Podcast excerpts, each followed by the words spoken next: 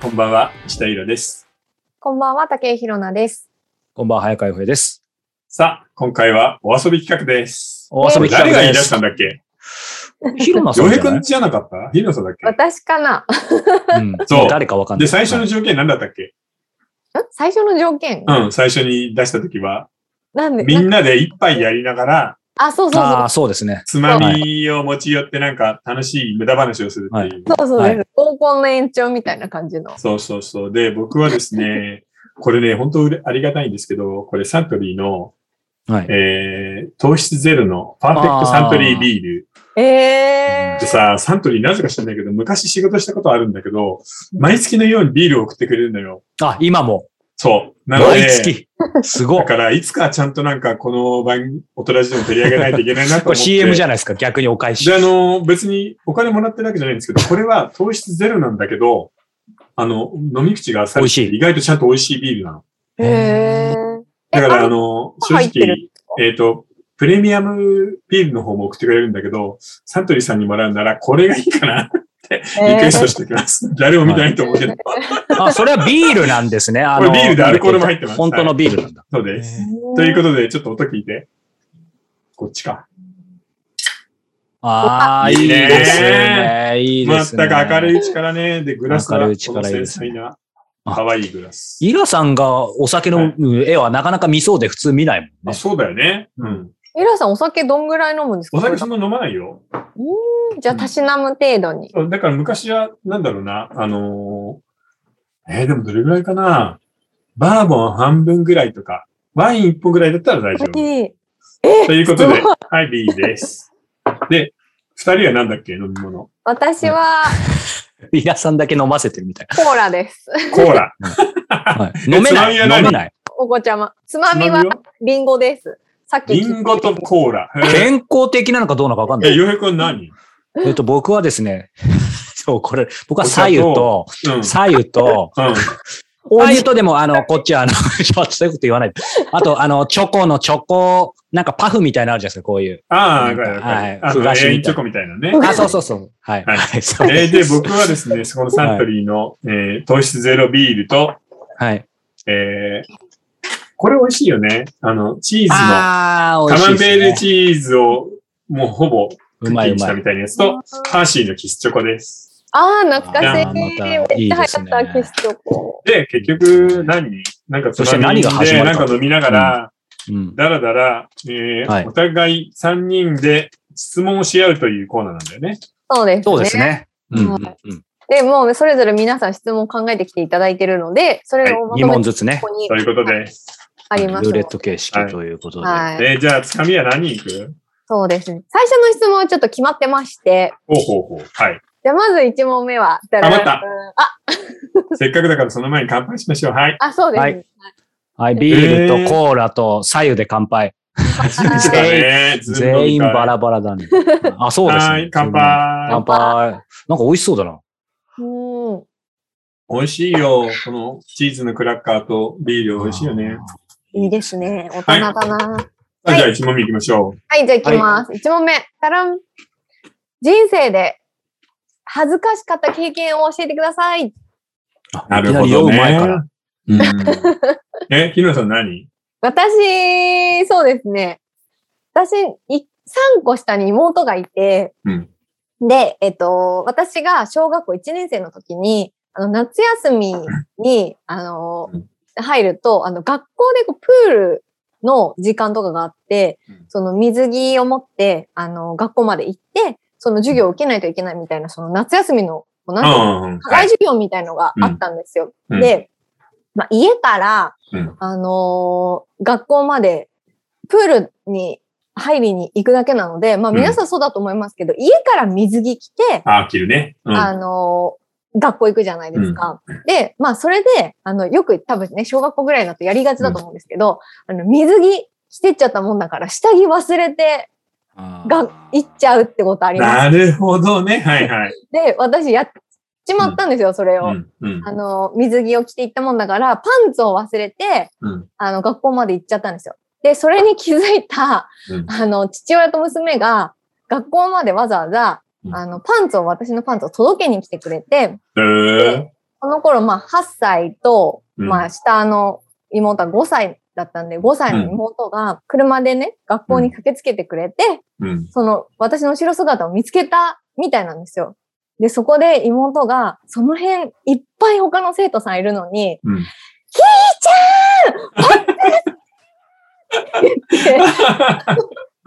もう、パパンンツ忘れたってね。サー連れてるよっていうのを全校生徒に、うんあの、うん言われてしまったことは、全校。 うん、ほぼいいね。全学年の あの生徒さんに言われてしまったことが、うん今でも覚えてる恥ずかしいことです。 えー、それはでもちょっといいね。っていううん、ね妹の可愛いエピソードです。なんか、ジブリっぽいじゃないトトロみたい。いやリモートの方がメイちゃん可愛いね。確そかにう。あ、うん本当にメイちゃんとサツキみたいな感じで。 いや、本当そんな恥ずかしい思い出でした。うん。え、よいくんはあ、でも僕ちょっと二つあるんですけど、一個ですよね。一個だね。とりあえず。うん。いや、後で話したかったらいいよ。もう一個出して。あまあ、とりあえず、あの、わわかりやすいところでいくとですね、ややっぱり、まあ僕の場合コンプレックス系なので、うん。やっぱりハゲネタなんですよね。へーうん。で、20年前のハゲネタなんですけど、まあ昔からあの、このようにおでこが広いのがコンプレックスだったじゃない、前々から言ってるんですけど、うん。あの、大学生の時に、うん。なんかこう、ある程度サークルかなんかかな、みんな仲のいい友達とかと、あの、どこだっけな、富士急ハイランドとか、うん。なんかそういう遊園地、まあ、後楽園とか行くじゃないですか。で、ああいうとこ行くと、あのーまあ、ジェットコースターとかあるじゃないですか。うん俺、この話したかなで、ジェットコースターとか乗ると、確実に、なんか勝手にあの写真撮られて降りたら、はい、写真1000円ですよとあかないですか。あー、あれやだよね。ありますよね。そううん。でもそのね、嫌だよねっていうのは、イラさんの嫌だっていうのは別になんかめんどくせえなみたいな感じの嫌でうんですよねう。ん。で僕の場合はですね、な、何が嫌だかというとですね、あの、二人にはわかんねえだろうな、これ。あの、ジェットコースターでですね、うん。あの、おでこが全開になるわけですよ。うんああ、まあ確かに。 でも、二で人もやさ、今だって全然広くないかいらやね。いや、違うんです。あーこれは波、じゃあ、ここではそれこそ言えないですけど、僕のね、涙ぐましい努力があるんですよ。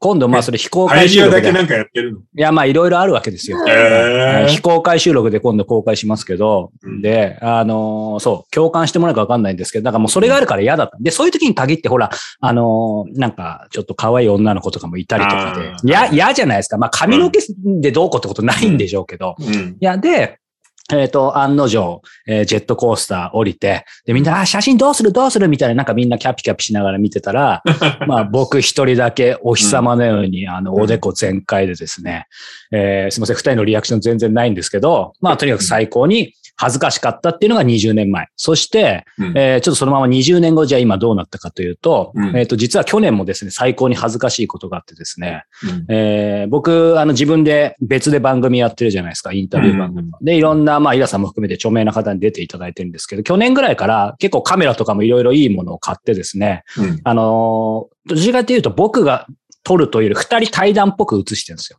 なるほど。で、去年、満を持して、あ、この人とこの人いいインタビューだったなと思って、その対談形式で出そうとして、いざ見たらですね、うん去年マジで、ちょうど1年前なんですけど、愕然としたんですけど、あの、本当に髪が減ったんですよ。へえ。いや、それは何いや画面で見てすぐわかるぐらい。いや、そう、そう。いや、あのへねー、それほ、は怖い本当に、んこれ、ちょっと何、季節され、ちょっと、ヒロナさん引いてたら、すみませうんん、視聴者の皆さんも引いてたら、イラさんはちょっと男性だから分かってるかもしれないですけど、なんか、や、やっぱあの、ちょっと髪、ボリュームなくなってきたらあれだったら、割と単発にみんな結構するんですよハゲてきたり、髪薄くあ、なったそうら。だね。うん。うん、目立たない。なので、特に去年とか、僕もともとコンプレックスがあるんで、まあ単発にすれば大丈夫だろうと思って、単発にしして、その収録に臨んで、後で帰ってきたらもう透けてるんですよ。へえ。いや、それで愕然として、まあ確かにうんおめえなんて見てねえよって話なんですけど、うんそれにしてももうちょっとな涙が出そうになったんで、去年ね、あの配信したインタビュー で、基本的に対談の構成のはずなのに、うん僕が消えてるインタビューがいくつかあるんですよ。あ、それはそうなんだ。つまりそれのは、うんそう、あの僕の勝手な自意識過剰なんですけど、あもうとても人様に見せられない、そして見たくないということで、えっ、と、うんハゲて、ハゲを削ったという、まあそういう恥ずかしい。せいなんだ。へえ。でも、平野さん全然気にならないよね。今だったら大丈夫だもんね。今はそうですね。いや、うんいや、いや違うんです。これ1年また、あの、涙ぐましい努力でなんとかここまで戻してきたんですそけど。れにいろんな薬とか使ってんのいや、薬じゃないんですけど、まあ、シャンプーとかいろいろね、あと、へーセットの方法とか、そうそうそう。なの僕らで、めんど皆くささんいへからの、最近さ、もうリンスインシャンプーになっちゃったよ。ああ、もう羨ましいな。えーよくないんまあだけど、ね。でも楽ですよね。楽。めっ楽ちゃ楽。ですよね。うんそうそうそえーう。紙知識しそう。そうなんですよ。なので、まあ、共感は呼ばないですが、えーうん一応、まあ、逆に言うと恥ずかしいというと、意外とそでのもハゲの当コン人、プレッ本クス当にが、さ、当人だけの問題だね。そう、そう、そう、そう、だっ強すぎて、るこの大人じみてる人で、洋平くん髪の毛ちゃんとあるってみんな思ってるからね。うんいや、でもこれ、実、実際見るとちょっともうちょっとないので、あのえーなんか、次会った時に、うん。次の収録直視接線見るよな。で、その時にちょっとうっすらしてたら、あ、どうしよう。なんか本で当もに。今さ、もうそういつおでこ出してるじゃない、ちゃんと。前髪下ろさない。うんあ、で、そう、でも、なんかそう、うんきょ去年ぐらいから結局なんか隠してると逆におかしくて、なんかだ、出した方が意外と目立たないってこともない、ない。あああとるあ見るなあ、る。あと見慣れた、やっぱ、こう、うんそう、確かに意外と自分で思ってるほどじゃないっていうのもあるので、ああとと、最初に見たイメージで残ってるから、そそうこなんですかよら大幅に後退しなければ関係ない。そう。だから、もともとおでこ広くて、そういう意味ではそう。あと、まあ、イラさんじゃなくても、なんなんかそうは言っても、あと、リンスインシャンプーじゃなくて、なんかもうこの方がセット楽なのと、うんあと、世の中みんな思ってるほど、そう、みんな見てないのと、あと、ヒロンさんもそうだと、あの、嬉しいんですけど、意外と女性、ハゲに寛寛容なのかなと。まあねそううんなんか、汚らしいハゲは嫌ですけど、清潔なハゲは別に全然気にまなあるで。もそこの線引きがどこにあるかわかんないからな。いや、なんでかもほら、さ、おでこの広さで言えば僕だってずっと広かったよ、子供の頃から。うんでも気にしたことはないと。まあ、まあね。う。うんん。いや、いや、でも、そう。まあ、そんなとこで、だから逆に幸せかもしれないですね。なんかそういう、うんそれ以外の恥ずかしいこと思い浮かばないですね。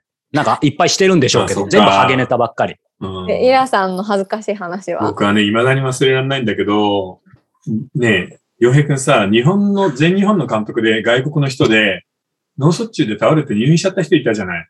ああ、オシムさんですねオ。シムさん、そう。そうで、あーオシムさんが倒れたその日に、僕はあの、土曜日の夜 TBS のニュースキャスターに出てたのよ。あブロードキャスタおーブロードキャスター見てました、イラさん。あそうの、です三雲さんとかのですよー。ね。そう、三雲さんと福留さんと僕と、あとなんかえー何人かいたんだけど、で、オシムさんのことを一言コメント求められて、僕なんかしみじみしちゃってさ、いやオシムさんもこの年で、でも他の国まで来て、代表監督を務めて、好きなことをやりきってやっているので、まあ、あの、こんな風にね、倒れちゃったけど、羨ましいですよね、っていう風なことを話したの。うん。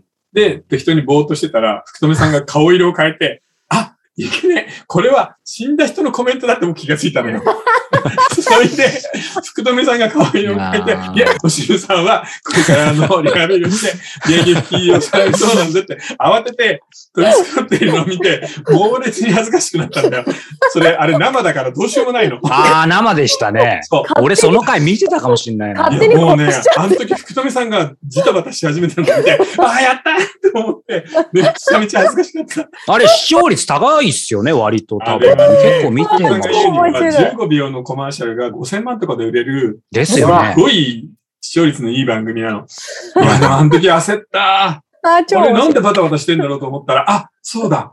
これって死んだ人に言うコメントだと言って、その時気がついたんだよね。え、それでも、イラさんなり、福留さんは、まあでも、もう、そこは福触留れなさいんんがでフォロすよーしてくれたの。いや、今。どういうふうにフォローしたんですかいや、だから今、あの、えー病院の方で治療をどんどんあ、進そっめかそてっいかそてっ、か。あの、元気に復帰されることにはいなりそうですみたいなことをコマーシャルの前に慌てて突っ込んだので、 ああって思ってさ、すげえ焦ったよ、あれ。しかもね、もうれでも歴史惜上しい人をなのくし、た的な感じで言っちゃったんだよね。確かに。歴史上のナンバーワンの監督でね、今でも人気ありますそもう、んおしね。くさん。ああーの超時大変焦ったなぁだってコマーシャルまで15秒とかしかないんだよ。その時にカットインしてきたからね、え、ダミさんが。それは、それはでもあれですかなんかイラさんの時は恥ずかしいっていうよりやばいみたいな。どやっばちい、です本か当に焦った。もうめっちゃ焦ったし、赤くなるし。あ、福留さんがこんな必死にフォローしてると思って。もうそそのれは焦るわねエ。ネ焦る、あれは焦る。あとね、テレビ関係で言うと、もうね、それはね、昼のやつかな。日テレのあの、なんだっけ、あの、草野仁さんがうん。司会をしてた。その、で、いつもコメンテーターで一緒に二人で出る人がいて、その人とはもう何回も一緒になってね、スタジオで。うん。なんだけど、その日、名前が出てこないの。いつもだったらなんとかさんとかって言えるのに、言 あーえなくて、ずーっと2時間とか座りながら、あれだっけなあっの、てイラさんの涼しい感じで名前が出てこな涼い。しい顔しながらずーっと名前を思い出そうとした2時間。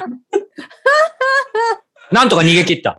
逃げ切った、読まないでに逃げた。そうですよね、とかっ て。ちょっと不自然。いや、名前間違いは私も。いややっぱテレビはその辺難しいですね、生放送難でしい。ね。うん、でもさっきのオシムさんの生は本当にね、反省した。いやーあーと思った冷や汗かきますね。汗かいたね、あれは恥ずかしかったな。あ超面白い。私も名前の間違いで失敗しちゃったことあります、なんか。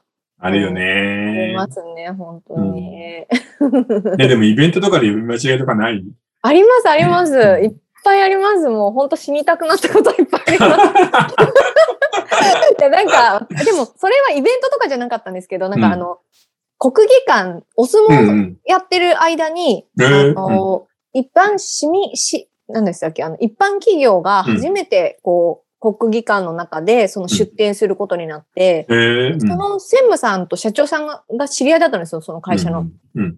で、そのお手伝いに行くことになって、うんで、たこ焼き屋さんだったんですけど、うんたこ焼きをその売るっていう。で、ビールをこう国技館の中で背負って、あの、うん売り歩くっていうのをやってて、うんで、その時に、あの、昔の大御所の、あの、お相撲さんとかが結構見に来るんですよ。へえ。うん。場所に。で、えっ、と、その時にすごい、私も知ってる有名な、あの、小錦が、あ、小石さん。うん。いて、うんあ、あの、小錦さんがいますって言って、うんあの、たこ焼きあげましょうって言って、たこ焼きをみんなでわーって持ってったんですよ。あ の、お相撲さんならいっぱい食べるうん。なと。で、わーって言って、どうぞって言って渡したら、後で、その、ど、他の人に、うんあれ、小錦じゃなくて武蔵丸だよって言われてあ、それはひ恥ずかしい。そうだね。でも二人ともハワイだもんな。そうなんわかんない人はわかん ない。うんわかんない人はわかんない。 直接言わなかったから、うん。あの、免れたんですけ事ど。なきを得たと。あ、よかったね。そうなんですけどうんそうそう、武蔵丸さんと小錦さんを間違えていでもた。さ、女の人だったらさ、お相撲さんとかプロレスラーわかのん名前ないよわな。かんないよ確かねに。。確かそうなんですよ。いや、面白いに。ね。面白いな。ででも本当焦ったな。生放送でずっと抜かれてたしな。いや、やばいですいねや、もう冷や汗の瞬間だったあな。ー本当に。うんさてさて、じゃあ、はいじゃあ実際のお便りと質問に入りましょうか、少しね。はい。じゃあ、えっ、と、お便りいきたいと思います。はい。えー真面目な、あの、お便りをいた だいて。はい。いや、僕らも真面目です。はい。えーまず、いつも配信楽しみにしております。今後、自分にない考え方や発想を拝聴させていただきたいと思います。はい。ワはいクワクする内容を提供していただき、心から感謝します。ありがとうごあざいますり。がとうございます。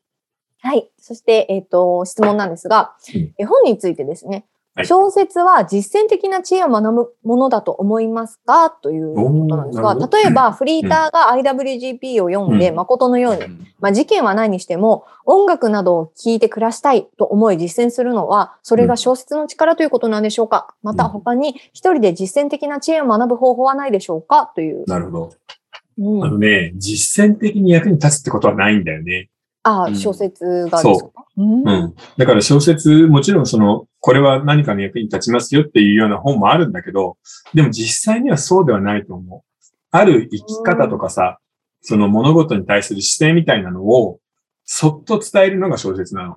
うんあー直接じゃないですよねそ。うそう、直接伝えるのは、まあ、あのー、7つの習慣みたいな本なんて、言っちゃあうる種 言っの、ちゃそいますの、これをやれば成功するみたいな。うん。まあ、まあ、自己そういうのは大にな体ります役よに立ねた。ないんだけど、世の中って不思議で、これは役に立ちますよっていうものが役に立たなくて、これは役に立たないよっていうものうんが確かに意外と役に立つんだよね。ううんん。なので、例えば、二つ選ばないといけない道がある。どちらかにしする。えー片方を取れば、あの、利益はあるんだけど、あんまり気が進まない。かっこ悪いなって思う。なんていうような時には、意外と人間って昔読んだ小説とか漫画の主人公みたいに生きちゃうもんなのよね。まあ、ちょっとは損するかもしれないけど、こっちの方が自分は納得できるからって言って、うん、で、もう一つの道を選ぶみたいな人いっぱいいるんじゃないかな。うんなので、小説ってそうういうんね、あの、生きる上での基準みたいなのをそっと渡す力があるんだよね。役に立つ、実践的にっていうのではなく。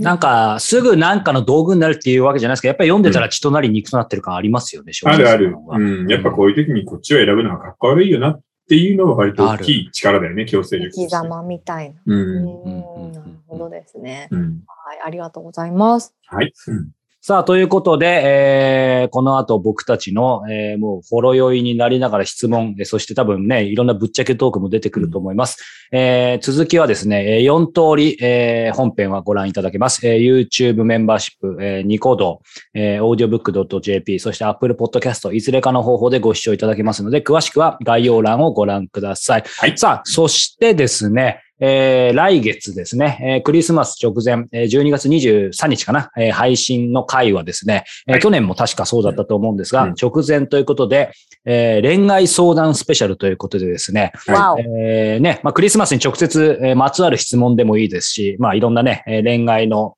えーまあ、相談から悩みから、えーもう赤裸々なものがね、イラさんいいですよね、できるだけね。そうですね。これはもう盛り上がるかどうかはですね、皆さんのメールにかかっているので、バシバシ書いてください。クリスマスに離婚したい。 夫を捨て旅に出たい。何でもいいです。はい。ぜひお待ちしております。はい、ということで、えー続きは本編でこの後、えーです。それでは、あーはい、さよなら。